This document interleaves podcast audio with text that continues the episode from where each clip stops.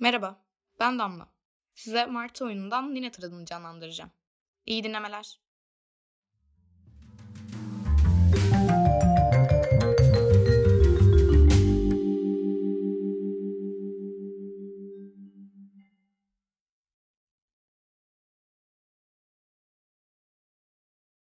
Bastığım toprağı mı öpüyordunuz? Vurmanız. Öldürmeniz gerekirdi beni.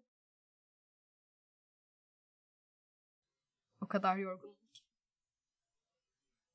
Biraz dinlensem, dinlenebilsem. Bir martıyım ben. Yo, değil. Bir aktrisim. Öyle değil mi?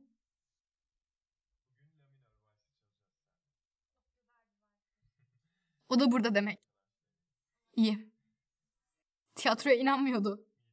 Hayallerimle alay ederdi. Ona bakarak ben de inancımı yitirdim. Maneviyatım kırıldı. Aşk üzüntüleri. Kıskançlıkla bir yandan. Yavrum için korkuyordum hep. Miskinleştim. Küçüldüm. Oyunum manasızlaştı. Sahnede düzgün yürüyemiyordum. Ellerim ne yapacağını bilemiyor. Sesimi idare edemiyordum. İnsan kötü oynadığını hissedince ne acı duyar. Bilemezsiniz. Martıyım ben. O değil de siz bir sıralar bir martı vurmuştunuz. Hatırlar mısınız?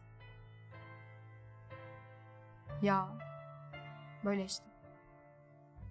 Gelmiş adam durup dururken laf olsun diye. Yok etmiş kuşcağızı. Tam küçük hikaye konusu.